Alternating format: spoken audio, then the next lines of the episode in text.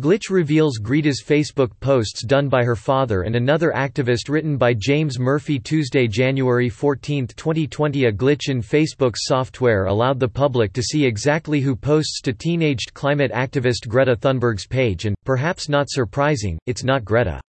The edit history for Greta's Facebook page shows that the content on the page was posted by her father, Svante Thunberg, and by Indian climate activist Adarsh Prathap, who serves as a delegate to the United Nations on climate change.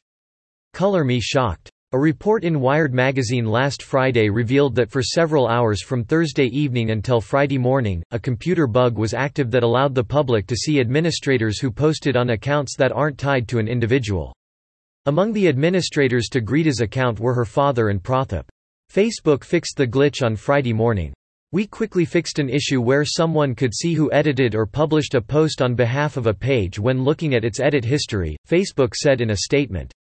We are grateful to the security researcher who alerted us to this issue.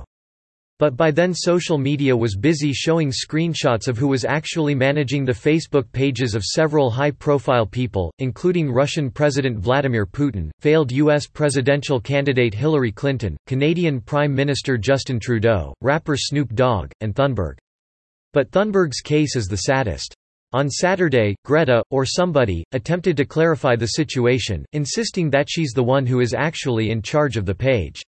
Some people have been asking who manages this page. First of all, since last spring I only use Facebook to repost what I write on my Twitter and Instagram accounts. Since I have chosen not to be on Facebook personally, I tried early on but decided it wasn't for me. I use my father Svante's account to repost content, because you need an account to moderate a Facebook page. The rest that is shared on Facebook is reposted from Twitter and Instagram by the guy who founded the Greta Thunberg Facebook page long before I knew it existed. His name is Adarsh Prathap and he lives in India. Since a lot of people thought it was my official page in the beginning, I asked if I could co-manage it and he said yes. All texts posted on my Facebook page has of course been written by me, just like everything else. Maybe Greta is telling the truth, but the circumstantial evidence suggests otherwise. By her own admission, she is not a Facebook person.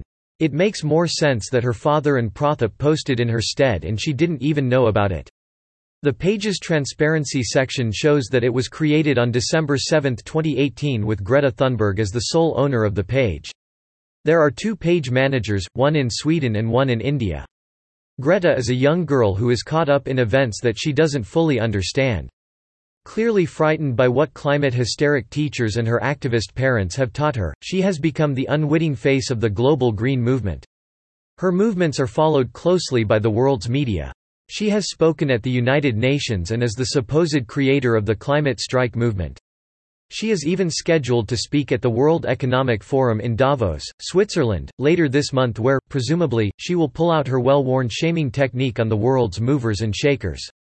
But sans a prepared script and her ever-present handlers, Greta is ill-prepared to answer even the easiest of questions posed to her.